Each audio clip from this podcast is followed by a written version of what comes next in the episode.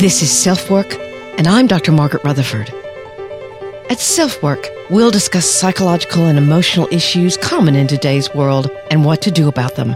I'm Dr. Margaret, and Self Work is a podcast dedicated to you taking just a few minutes today for your own self work. Hello and welcome or welcome back to Self Work. I'm Dr. Margaret Rutherford. I'm a clinical psychologist and I've lived and worked in Fayetteville, Arkansas for almost 30 years.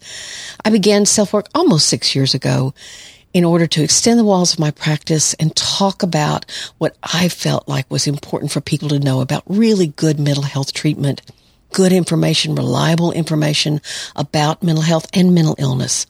And that's been my mission for now almost six years. I'm reaching out to those of you who might already be very interested. Maybe you're in therapy, to those of you who have just been diagnosed, or you realize you're going through something that you don't understand and are looking for some answers, but also to those of you who might think therapy is a little on the strange side. Maybe it's for people who can't solve their own problems. But I want you to know that I'm a therapist because I got good therapy. I know what a substantial difference it can make in your life. So self work the podcast isn't therapy, but you can get a pretty good idea of what it might be like to talk to somebody like me by listening. And you might just be unhappy enough, sadly, to do just that. But welcome, welcome to all of you. This is a really great interview. I'm so excited about introducing you to Sarah Fay. She's the former editor at the Paris Review. She's an activist and a new author of Pathological, the true story of six misdiagnoses. It just came out in late March of this year. Almost one in five people, 47.1 million in the United States, have been diagnosed with a mental health condition, and that number increased by about one and a half million from last year. But what we need to ask is, is diagnosis the path to healing or is it a self-fulfilling prophecy? That's the question that Sarah Fay has been trying to answer. It's an uncomfortable but necessary question. It's not that she hasn't struggled with mental illness. She has. But her doctors were extremely quick to pull a diagnostic label out of the hat, actually six different ones over the years, and then they treated her as that and only that diagnosis. Sounds like sort of an objectification, doesn't it? Oh, you're the bipolar kind of thing. You've heard me talk about that. They were also very quick to pull out prescription pads and recommend certain medications, many of which were very difficult for Sarah to tolerate. Now, we both wanted to point out that psychiatrists and other mental health providers have their work cut out for them. As a provider myself, I know how difficult it can be to work through what is normal grief and what's unresolved trauma. Or the question could be if mood swings might reflect bipolar disorder or something else. Is someone anorexic if they lose their appetite due to stress and become very thin? Or is it truly anorexia? These questions are harder to answer than you might think. I remember in graduate school being taught that diagnostic labels were very subjective given how much the diagnoses share symptoms and signs. There's a lot of overlap. But many clinicians are not taught that, it would seem. It takes listening and listening for more than just a few minutes. In fact, if some of you listened to Talia Marone Schatz's interview, she said to us that it takes most of us 75 to 90 seconds to describe a problem to a doctor, and they usually listen and then interrupt at 11 seconds. so I imagine that Sarah Fay also experienced that. But here are some of the things that we're going to talk about. Sarah tells us she almost became her diagnosis. She came to inhabit them and what helped her break out of that pattern. She wants you to know that your mental health diagnosis is not your identity. She wants to provide you with some questions to ask your doctor when you do receive a diagnosis, especially if you're experiencing grief from the pandemic. That is not mental illness. She's going to talk about how to navigate listening to your doctor without losing yourself and why our conversation about mental health has stagnated. And you know me well enough what we can do about it. Those of you who've read my articles or listened here on Self Work to podcast about perfectly hidden depression know that I also have intense misgivings and great concern over how the DSM, the Diagnostic and Statistical Manual of Mental Disorders, is being overutilized in a manner in which was never intended to be used. I have great respect for the effort and the original intention, but rigid use of it to guide decision making is what needs to be avoided.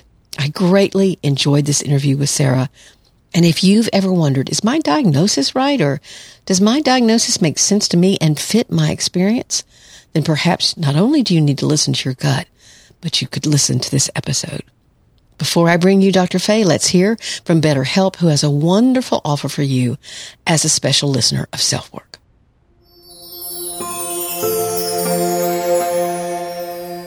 I'm proud to say that BetterHelp has been a sponsor of Self Work for more than two years now. They're ranked often as number one when compared with other professional therapeutic online services and do their best to match you with a therapist that you'll feel gets you, is attuned to you, and with whom you can find the kind of help and healing you need. You can do video sessions, you can text, because BetterHelp wants to offer you the most accessible and private therapy they can. Their therapists are licensed professionals. In fact, I've received offers from BetterHelp to become one of their therapists, but self-work keeps me busy. So if you need services that are financially affordable and convenient, then trying BetterHelp may be the best choice you've ever made for yourself. And you get 10% off your first month of services if you use this link, betterhelp.com slash selfwork. You know, I'm a therapist because I got good therapy, because I learned the immense value of hearing another experienced and knowledgeable perspective on my own life from someone that cared and was invested in my getting better. So try BetterHelp and get one month at a 10% discount. BetterHelp.com slash self-work.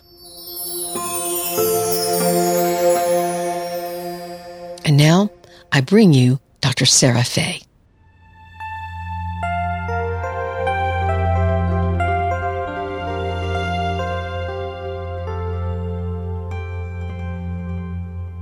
So I was enraptured with it all day Saturday. I started about 10 o'clock in the morning and I don't think I got up till five o'clock in the afternoon. My husband said, What are you doing? I said, This book is incredible.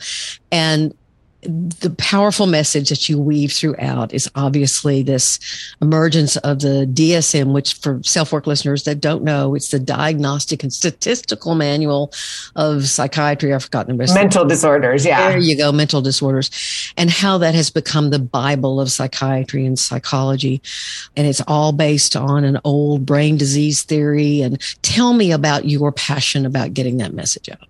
So it, you know, one thing I want to just stress is that although we're going to call into question the DSM as it's called, um, I always want to preface this that um, mental illness is very real. I had one, um, no question. So even though we're calling into question the diagnoses that we use to describe mental illness, we're not questioning mental illness. You know, no, just to no, be very, very clear about eloquent that. distinction, and I appreciate you. Yeah. So I spent 25 years in the mental health system and didn't know what the DSM was. I'd never heard of it. And that seems wrong to me, right? So why after, you know, I've been given six different diagnoses from this book called the DSM, starting when I was in eighth grade. Um, I first received a diagnosis of anorexia. Then I was told in my 20s, no, I have generalized anxiety disorder. Then it was major depressive disorder. In my 30s, I was told, no, it's ADHD. Then I was told it was OCD. Then I was given this complex cocktail or combination of ADHD uh, slash OCD with depressed anxiety and depression and anxiety elements. exactly. I was like, oh, that's lovely. Thank you for that. And then in my 40s, I was finally told that I had um, bipolar disorder. And so to me, you know, there was this mystery as to where my diagnoses came from, but I didn't even start to ask that question or try to discover the answer to that mystery until I was told that I had bipolar disorder. I was in my 40s. I could no longer live independently. I was living with my mother. I was suicidal. I was in crisis. I'd had a falling out with my psychiatrist. I was out of medication. I mean, I was in the worst possible place a human can be with mental illness. And my sister swept in. My sister is one of the heroes of my book. Um, families are the heroes of these stories so often, and certainly mine was. Um, but she found me a psychiatrist. I went to see him. We had the 30 minute consultation, and I waited for him to proclaim my diagnosis at the end. So to say, yes, you have bipolar disorder, or no, you've got this this new diagnosis, diagnosis number seven. And instead, he looked at me and he said, I don't know what you have. I know. I loved that. and I was like, I just smiled. I almost got up and clapped. exactly. Exactly. I, A doctor who says, Gosh, I don't know yet. and it really changed everything for me. And then that was the moment because no one had done that before. No one had said, Wait a second, I'm going to take a moment and I'm going to think about this and I'm going to not proclaim who you are and what is wrong with you according to this book called the DSM. Um, right away after 30 minutes. Um, but that was the moment when I decided I'm going to find out everything I can about mental health diagnoses. I'm going to finally find out what they even are. And then I found out they are basically these categories found in a book called the DSM. And if you were to open the DSM's pages, you would see at the top of the page major depressive disorder and then symptoms listed underneath. And then you have to qualify for with a certain number of symptoms, five out of nine uh, to get major depressive disorder. And, and it is, it's, um, you know, one story about it. When we talk about that these diagnoses are not valid or reliable, what's meant by that is that they can't be objectively proven. So even though I, I learned that in graduate school, I mean, oh and it, God, it was yeah, kind of the, it was several studies that showed that if you trotted someone in and they told the same story to 10 different mental health practitioners that you would get diverse kinds of diagnoses. And that's something i was taught that kind of what sense of you know this isn't the be all end all and yet that was 30 years ago and i think wow. the profession has evolved i don't know if graduate students are learning that or certainly not medical students well you were way ahead of the curve because i mean fr- from you know what i've learned is actually that you know many medical students do learn from the DSM. They are taught the DSM. I mean, one defense is that no, you know, psychologists and psychiatrists don't really use it.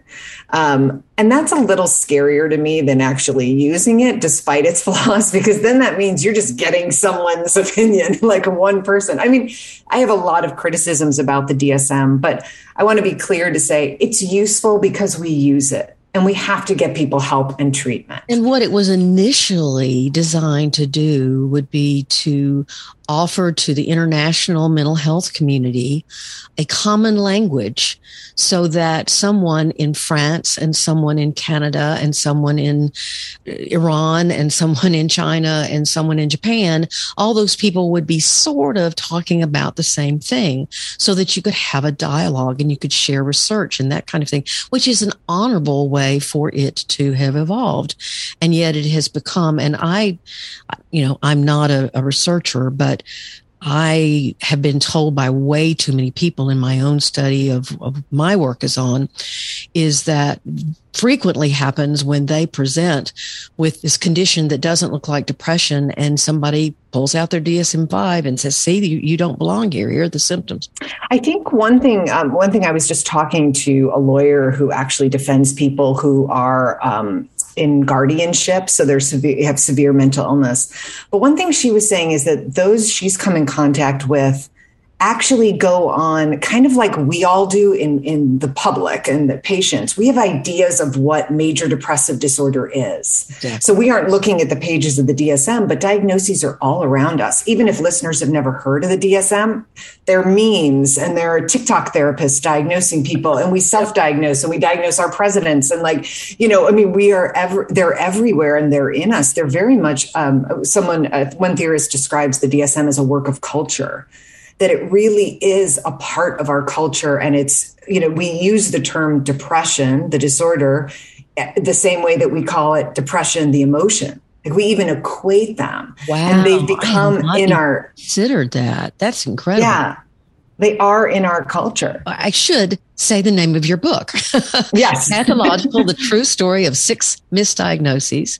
Now looking back on those, all those different diagnoses. And again, I think you did have anorexia, correct? I mean, it, that that wasn't necessarily a diagnosis that your your premier diagnosis that was wrong. It just probably wasn't enough. Somebody wasn't looking at you holistically enough.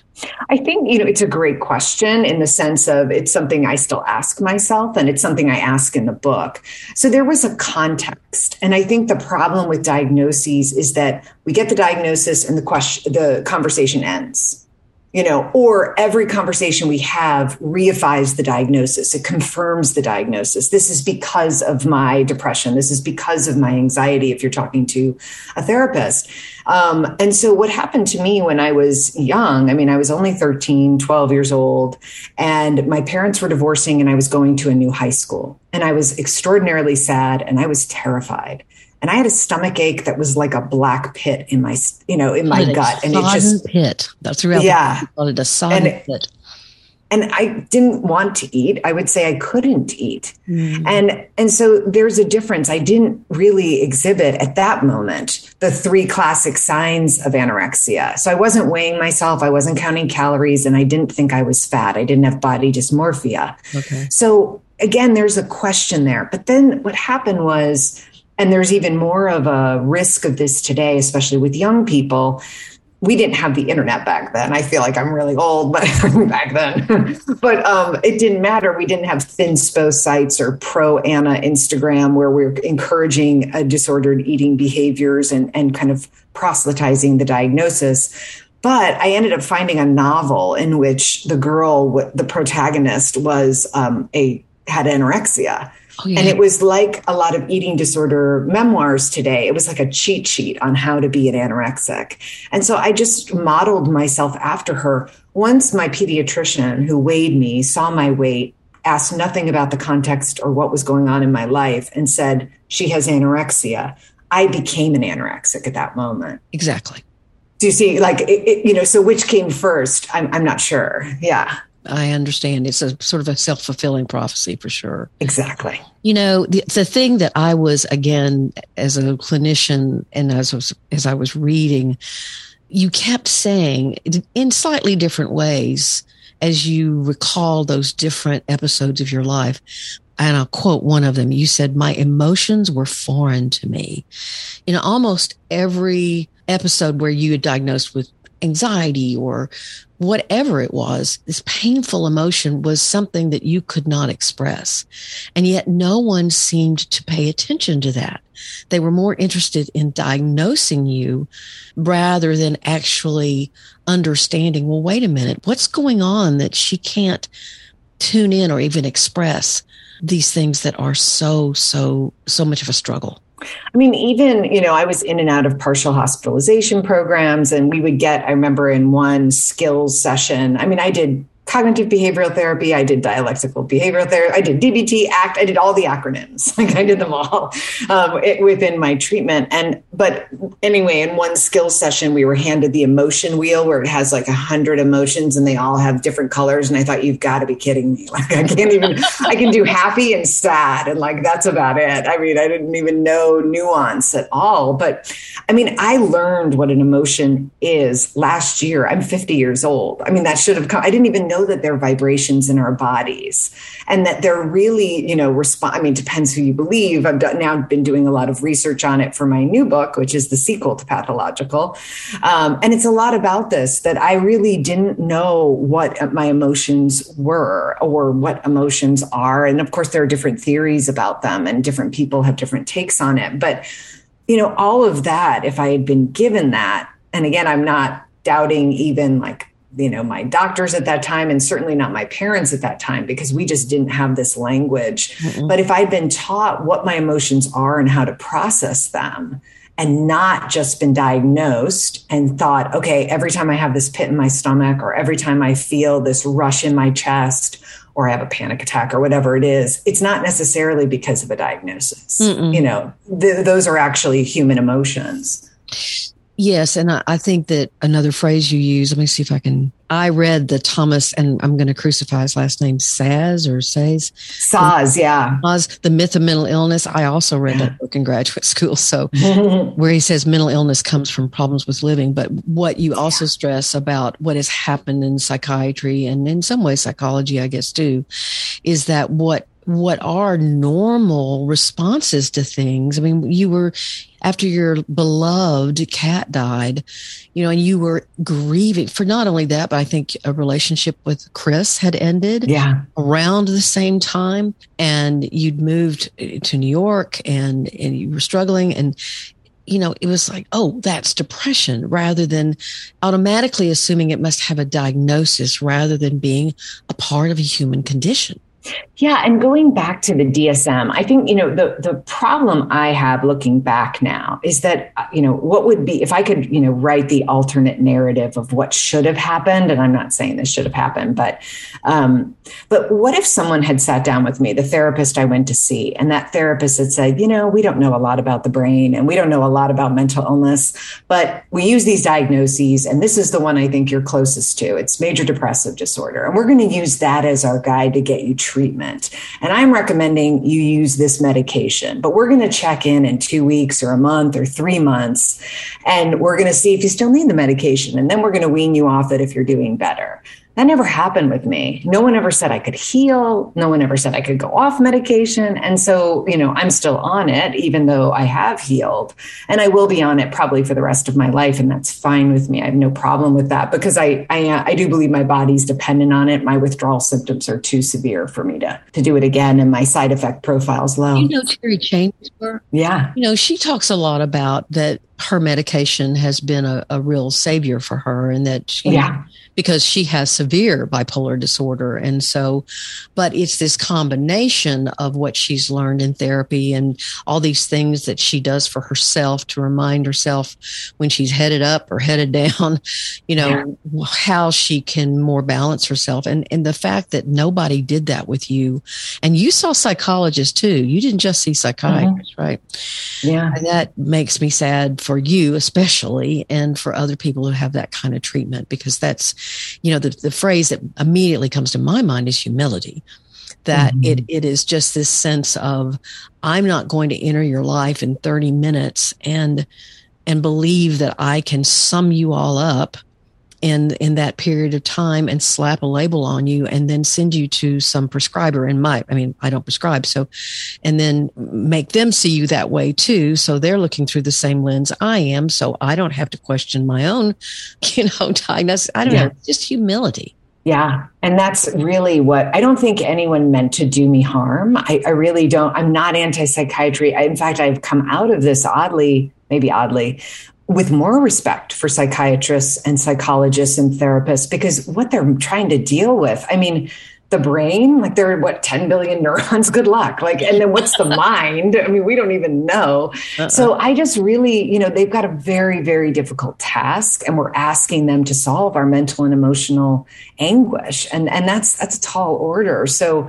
you know i really do have a lot of respect for them. But where i you know the sort of villain in the book dr m it was his hubris. It was his arrogance that was dangerous really. I mean you know he was so determined to make me bipolar mm-hmm. that we never stepped back as i said and reassessed or thought is this the right diagnosis? Am i getting the right medication? Am i getting the treatment i need? Like that to me ideally would be an integral part of all treatment. Now like a reass- remembering I, I thought he was the one that diagnosed you with ocd that was the you know he which one? I mean there which were so one? many. Which one? Dr. M actually was the bipolar expert with the grapefruit oh that's LaCroix. Right. yeah. All right. All right. His signature drink. Um you know you also point out and having had covid a few months ago I certainly took a saw a huge dose of this myself is that the United States is one of three countries, I did not know this, that has direct to consumer marketing for psychotropic medications. Yeah. wow. That's incredible. And for those of you, psychotropic just means uh, medications that treat mental illness. So that's what that means. So, what are the other two countries? Um, I don't know, actually. I, I want to say it's Canada, but that doesn't sound right. They're pretty conscientious in that way. Um, but I don't know now that I think about it. Um, you know, I, I, what, what my experience was, was I, there were two things that inundated me. There were medication commercials and there were accident lawyers who were going to protect me from getting screwed by insurance companies, you know. And so those were the two things I came back with. But I wonder how you, you, you do obviously look back on it without rancor and, and even with respect for the profession, but you must have been, you, you paint yourself so realistically, as does Terri Cheney, about just how anguishing these symptoms were for you and to spend two decades or more in this kind of and i know that there are going to be people listening who say i, I know exactly how she feels. I, i've gone from diagnosis to diagnosis medication to medication therapist to therapist and it just seems that i mean it, it's just a i mean do you kind of question how you survived Oh yeah. I mean, I have a little a ritual, not a little, a big one, but a ritual every morning. I walk every morning and every morning I remember that I almost died. And I remember I'm so grateful to be here. I'm so grateful I could write this book and it had, you know, pathological has in it everything I wish I'd known. I mean, I'm a researcher, I have a PhD, so that was what I wanted to give everyone was all the information about these diagnoses that I wish I'd known. And, and to speak to those people who are listening who have had multiple diagnoses or their children are getting multiple diagnoses either one after another or all at the same time. I mean, I, I, teach at a university, so I have students coming to me with three or four diagnoses. Oh, um, and yeah, I mean, it's really astounding and, and, much more so than ever before. And we do know that um, diagnoses of anxiety and depression in children five to, and then teenagers to 18 have gone up 30% since 2016. So it really, the rate of diagnosis is going up that could be a good thing. That could mean that we're catching people who needed the diagnosis. Exactly. It could mean we're overdiagnosing. Exactly. You know, there's no way to know really. So we err on the side of caution and we, we usually consider that to be a good thing. But again, the problem is that, you know, the, the cautionary tale and pathological that I would, you know, that I wanted to give to parents and also anyone who's been diagnosed at all. But when you're that young, and someone tells you you're a diagnosis, you start to see life and yourself through a lens of diagnosis.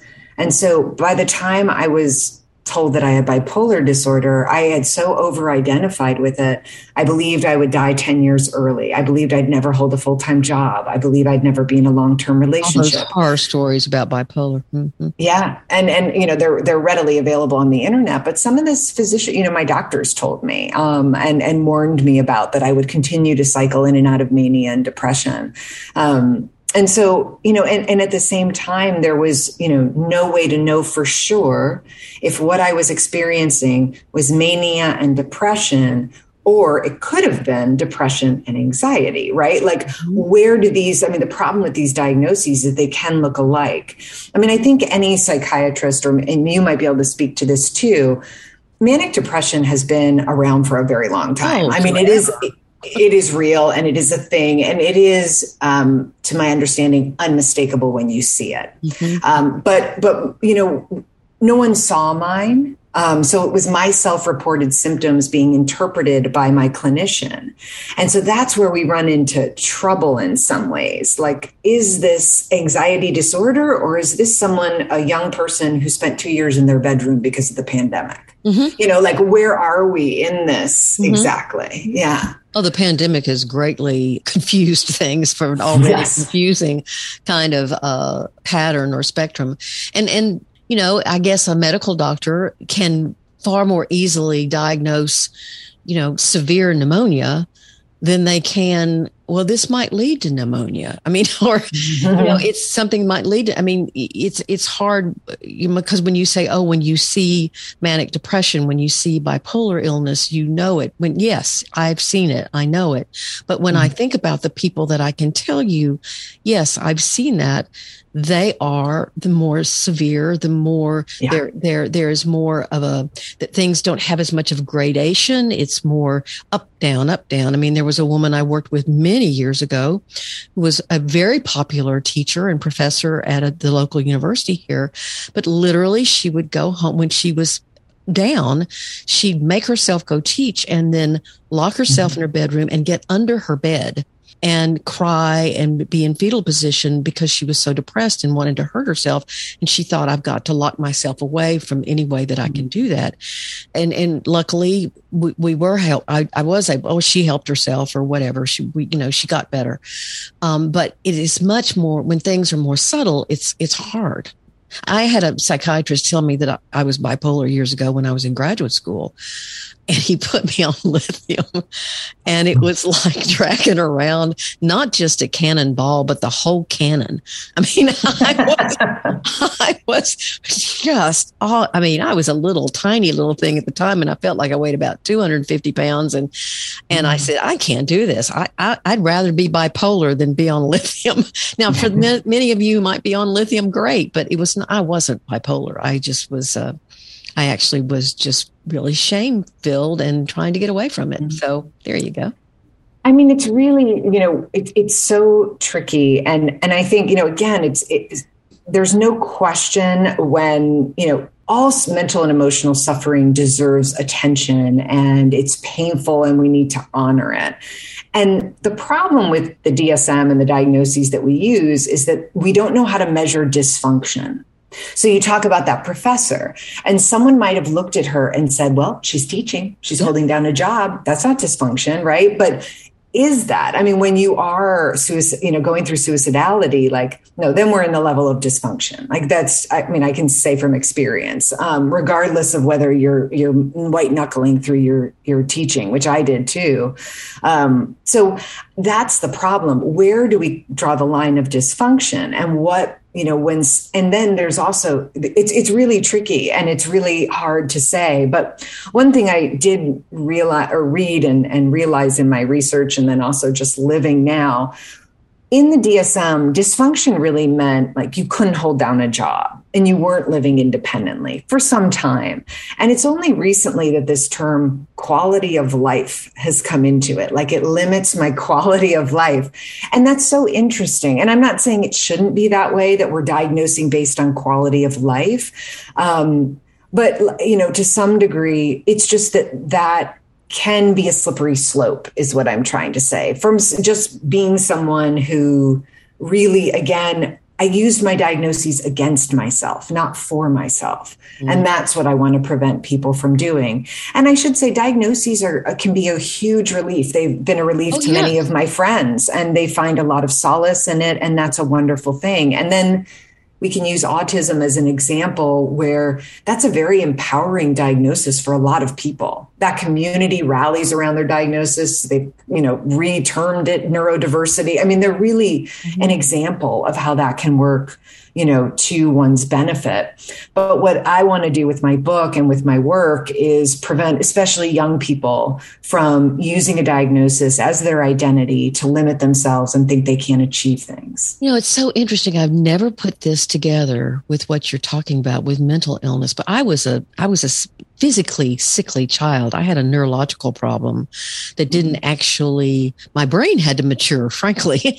you know, my physiological brain had to, to mature and it did. And I got better and the headache stopped. And uh, anyway, I had my hypothalamus didn't function correctly. But my first therapy when I was 23 was about, and this is fascinating for me to think about, that I thought of myself as a sick person.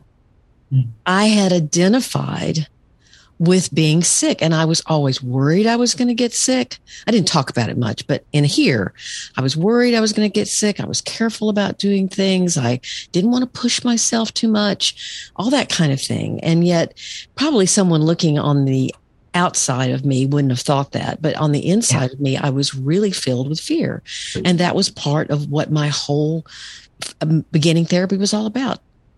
Wow. I mean, that is exactly, that was my experience as well, which is that I started, you know, I basically everything was going to be a new manic episode or a new depressive episode or a new cause for anxiety to the point that I really, you know, sort of stopped. Well, I did stop living my life and and stop finding joy in things. Um, it had gone on for so long. I mean, 25 years is such a long time to be doing that. Um, but to your point too, when I stopped treating myself as a sick person, mm-hmm. I started to get well. I mean, that was really where it, you know, it's like, wow.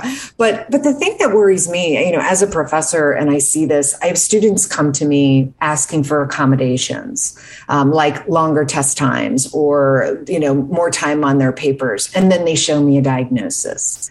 And I say, and I know this is how universities work, but I say to them, I would have given you this accommodation without a diagnosis. Right. I don't want them to think like I can't ask for help mm-hmm. because I have to show that I'm sick to get any help to have you know i mean differentiated teaching is like teaching 101 i mean that's what we do is we're supposed to look at what students need individually but so you know again it goes to that point that are these young people seeing themselves as sick and what is that going to do to them Mm, oh, that's a great, great point. You have been phenomenally successful as a writer and an interviewer. Yes, so yes, I, I was very lucky. part of your life.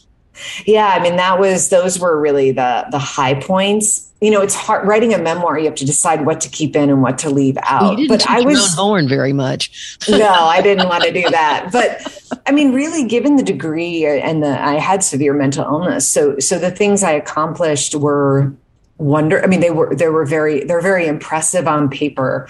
They were so painful though that I have trouble really touting them or making myself seem better than someone with severe mental illness who is now living on the street right? Like it just it just happened. I have a lot of privilege to start. I'm a white woman you know and i grew up middle class and I have a lot, you know, I have, I have an education, my parents family. Mm-hmm, or yeah. So like I have way more, um, I had way more going for me to push. And that's not to say that someone with all the same things couldn't also end up in a, you know, not achieving maybe what I achieved, but, but I did, I was very lucky. Um, you know, I always wanted to be a writer. There was sort of, I never chose a career. This is just what I did. I didn't choose wisely, by the way, people. I would not recommend this. Um, if you want any stability in your life, writing is not it. Um, but I, I really did fall in love with interviewing. I think because it was a space where I could just, I used to call it zenning out, like I would zen out. I just would become invisible. And I just let the interviewee like it was their show and their their kind of it was just finding ways to then it was always print interviews that I did. So finding, you know, what they said that was going to give me all of them to put on paper. Hmm. Um, so whatever I could get from them. And and I was very lucky to work for the Paris Review, which does long form interviews. So they were really extraordinary. And they sent me to Japan. I interviewed Kenzaburo Oe, who's a Nobel laureate, and I went to Spain um, and interviewed uh, Javier Marias, who's a really amazing fiction writer. And but you know again if i'd gone into those times it was so complicated because they were achievements and yet there was so much suffering. I mean when i think i loved japan um, but i was really ill there. Like i wasn't well. And and i'm lucky I, I really did white knuckle through those things. And i think i left them out of the book because i felt like it would seem um, i guess you know not privileged but but sort of ungrateful or something to complain about this incredible situation and gift that I'd been given. Just my common sense told me that that even just traveling for someone who already feels unstable in, her home with the doors closed and yes. not seeing people then to travel and to be that stimulated and to be in a different environment that must have really made things tough you're a really good therapist. Like you're a really good psychologist because you just nailed it. As I've been getting well, I mean, one thing I did, have done, and it's been hard, is decide who I am and what I can do and what I want to do without saying it's because of my mental illness. It's because of my diagnosis. I don't travel. I don't like to do it. I mean, I will for, for work, of course, and I don't mind doing it for work for some reason, but I traveling is very destabilizing for me. And that's hard to explain to people. And and instead of saying oh it's because i'm sick i have to say no i really just don't like it. I just don't like the way it makes me feel. I just don't. I feel all out of sorts. I don't like being a tourist. It's just well and i uh, think what you're talking about if i'm listening correctly is is that this whole identification with your diagnosis is something that you're you're trying to say to people you know, it's just not a good idea. It's, it's certainly you want to accept it. You want to learn from it what you can. Well, not, not, not accept it blindly, but right. learn, educate yourself about it, see what fits, see what doesn't, but not then say, oh, well, I have this, so I can't do that. Or I, you know, not see it as particularly limiting, but it's, but mainly you just don't want to say, you know, I have panic disorder and, and, and I do, I have panic disorder, but mm. I am mm-hmm. not panic. I, that, that's one fact about me. Yeah, exactly. And I think too, one thing I would have said, except, but as you were talking, I thought, agree with your diagnosis, right? So if someone gives yes. you a diagnosis that doesn't feel right, that's because these diagnoses aren't really firm, they're not really solid, and you have every right to say, you know, that doesn't feel right to me. Can we talk about that? Right. Um, with whoever's doing the diagnosing. So, yeah, so find one that you agree with that's going to help you. Um, again, I mean, this just this idea that they can be used for or against ourselves. And unfortunately, you know, un- autism has a lot of positive connotations just in the culture. It's associated often with genius. And, um, and I'm not saying it's an easy diagnosis by any measure and that's certainly not true of the students with autism that I taught and with many people with autism. But that's just to say it has a kind of um, connotation, a positive connotation that many other diagnoses don't. Yeah. Right. I think about personality tests. You know how we take a personality test and they always have a shadow side and a positive side, like a negative and a positive? I wish that mental health diagnoses had a negative and a positive side and then maybe they'd be more useful. Like then we could say yeah this is you know i have major depressive disorder but it allows me to i don't know oh hell no. but like you know it allows me to do something. I mean one thing that also really helped me was to learn about not just what emotions are but to learn more about the brain and how our brains work. And i, I really um, kind of agree with or gravitate toward evolutionary psychiatry and evolutionary medicine. And I know it has its problems and its Can you critics. explain I that, understand the, that. The yeah, yeah. So it, it basically looks at one great way to describe it evolutionary psychiatry. Traditional psychiatry says, how can we fix this? Evolutionary psychiatry is why does this happen and how was it beneficial to us at one time as a species? Interesting. So if we look at anxiety, well, it was very beneficial when oh, we were yeah. being hunted by lions. Like I kind of joke, and it was one of the first times I could be a little bit light about what had happened to me and what I went through was that if if we were on the the plains, if we were on the savannah and being hunted by lions, like you wanted me in your clan because I am constantly looking for danger. You I'm like lion, huge amygdala, huge. yeah, I'm like lions all over the place, and I'm just answering email. You know, so it's just that we don't have the the most of us do not live under imminent threat of death most of the time. And I'm talking about Americans, obviously, a very privileged country, but we aren't living in that situation. So we have this brain that is designed to predict and often to predict so to keep us alive. Mm-hmm. And so then that suddenly made sense to me. And my brain wasn't this terrible thing holding me back. It wasn't some dark abyss, like Freud said. It wasn't some big neuronal misfiring chemical, this or that. It was, it's just primitive and it's just trying to keep me alive at all times. And I befriended my brain and I befriended my mind and really learned how to notice, okay, and it doesn't, I still have panic attacks. I mean, it didn't make anything but you go away. Both, so. yeah. so, yeah yeah, I know that my panic disorder has definitely given me empathy. I mean, I, you know, you can't have a panic attack and feel like your body has been invaded by something foreign that you ah. don't, you don't have a sense of what it might be to hear voices or what it might be to to have suicidal ideation when you really you're for those minutes and seconds that you are that you are panicking you you don't recognize yourself anymore and so it's yeah yeah, it's really given me much more empathy. So, so what's this next book about? You said there's a sequel. Yeah, so it's about how I healed and why we tell people that they cannot heal completely and that they cannot. And it really looks at the terms like, okay, there we do talk about recovery from mental illness but often that means managing your symptoms and or you know lessening your symptoms. And i decided i was going to cure myself. I was going to actually fully heal and fully recover without you know and so i'm looking at what that meant and what I went through and all the stages of trying to resolve how healing was going to look for me because it's going to look different for every person. Also, looking at why we don't tell people that they can heal.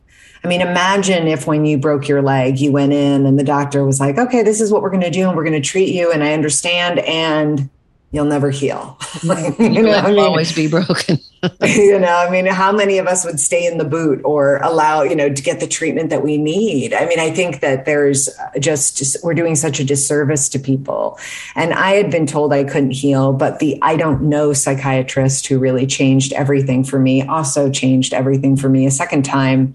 I still see him. He's still my psychiatrist and he's very open and transparent about the problems with diagnoses and, and all of that. But he told me a story about a woman he treated with schizoaffective disorder, a very severe diagnosis. Mm-hmm. Um, and he said that he got her off medication and treated her. And he wasn't boasting, this was within a, a context where it made sense. And she was now a, an executive at Google and has no, and has, is completely cured. And I was like, what? I want to be an executive. I don't want to be an executive at Google, but I was like, oh, to be that well. And I, I decided I was going to do it for myself. And I didn't even tell him because I was so afraid he'd say, no, you can't. Um, and I didn't want to know that. So it's, you know, and it's really the, that story. It's, it's not just a story of healing, but it's looking at, given that we don't really know what mental illness is completely, we don't have diagnoses that really work for us I understand why we aren't telling people they can heal, but we need to start and we need to start looking at what does healing mean and how will we know when we're there? And so it's my step by step of how I got there and determined what is healing for me. Can you give us a little hint of what that is from your perspective? Well, there are certain markers um, that I've you know that I put in place. There are a lot of rituals and routines that I do that that you know again just create kind of like a baseline so that I know when I'm you know when something is like going awry or whatever it might be. But one of the big ones is I have a cat. you know that sounds ridiculous but i have a cat and i you know for someone who couldn't live independently for someone who wanted to end her life for someone who couldn't take care of herself to have this creature that i love and adore and take care of and spoil and like you know every day i'm just and he's a weird cat. I mean i want you to know he's a really weird cat. And he's not very affectionate you know like he's an odd one but i love him so much and it's it's just such a sign of wellness for me and such a sign that I've healed. But it's also, I mean, I, I, live in a completely different brain. It is so different. I mean, I am just, someone asked me, well, is it possible that you never had mental illness, that you never had anything wrong? And I'm like, no, that it's such an interesting question, but no, that's not possible. I mean, it's a totally different existence that I'm in now. Well, it's a, another quote because you did get suicidal. Here's a little trigger warning for anybody. But suicidality is a vortex, it's deafening and silent, the darkest place I've ever touched. That's what you said. Yeah. And that's and I so real statement. Yeah, it really is. And, and, I so want to, you know, again, I have zero scientific evidence for this, but for me, not being told that I could possibly heal really helped me. It, it, it increased my suicidality. When I mm. thought there was no hope, I'm going to live like this for the rest of my life. How could I not? Why would I want to live that life? I mean, it just didn't make sense. Even if it was a stretch, which at that time it was, even if it seemed impossible, we have to tell people it's an option and have examples of people who've done it, more public examples. So I have to ask about your family. Is your sister still your champion? Yeah, they're they're amazing. My mom is very much in the new book, so is my dad. So they're more in the book than they were because we have a stronger relationship. But one thing I've had to do to heal and and that I have continued to do is I can have three areas in my life. That's it. I just picked 3. And that's all I give my attention to and all I give my energy to and they are writing, teaching and my family. Mm-hmm. So I'm not hunting for a partner. I don't have hobbies. I will never play volleyball. Like these things are out. I don't go to brunch. Oh, you know, like it's and, and, you know some of that's really hard because i'm i'm not a great friend. And some people see that as being a sign of mental health right? You've got a core support group. And and yeah i have my family but i'm trying to be their support now as my parents are aging and trying to really be there for them. But my sister is absolutely you know she's still there that she lives six blocks from me. My parents each live a mile from me. And and they are getting older. And i think another sign that i've healed um, my mother fell and broke her wrist. And I, she was watching my sister's dog and i had to be on a podcast. And it was just like uh, you know the, the mm-hmm. perfect storm. And i was able to like get the dog into care and get my mom to the hospital and do the podcast. And then get down and stay with my mom at the hospital and like not enjoy it but not make a drama out of it. And i thought wow this is really weird you know and this is healthy. Like, but yeah, it, it fits with your yeah. three parts, your triad. Your, it had to do with your writing, it had to do with your teaching, and it had to do with your family. So exactly, there you go. So as long as you stay within that kind of uh, balance, yeah, three-legged stool, then you're fine. You know, you do yeah. quite well. Well, that's yep. great. Good for you. I can't tell you, and I, I would love to read your next book. And w- eh, does it already have a pub date or? Not yet. So I'm just finishing it, and hopefully, I would like to get it out as soon as possible, just because I want people to have that message of healing, along with, you know, again, I think questioning diagnoses and knowing their limitations is really important because that was a way for me to kind of disidentify and and allow an option of healing, which I never had before. So that was, you know, pathological is like step one, and then but I really want to give people, you know, the next step, which is healing sure. and hope. So hopefully it'll be out soon. Well, it's been a, a, pleasure. I told you before the actual, before we started recording for the interview that you are one of the few people that I've interviewed that actually emailed me back and said, Oh, I'm really looking forward to it. So I knew that I was going to feel very comfortable with you from the very beginning because you're just very open and engaging and obviously kind. So thank, thank you so very much. And self work listeners, thank you. And the book is called Pathological, the true story of six misdiagnoses by Sarah Fay. Thank you so much. Thank you for having me.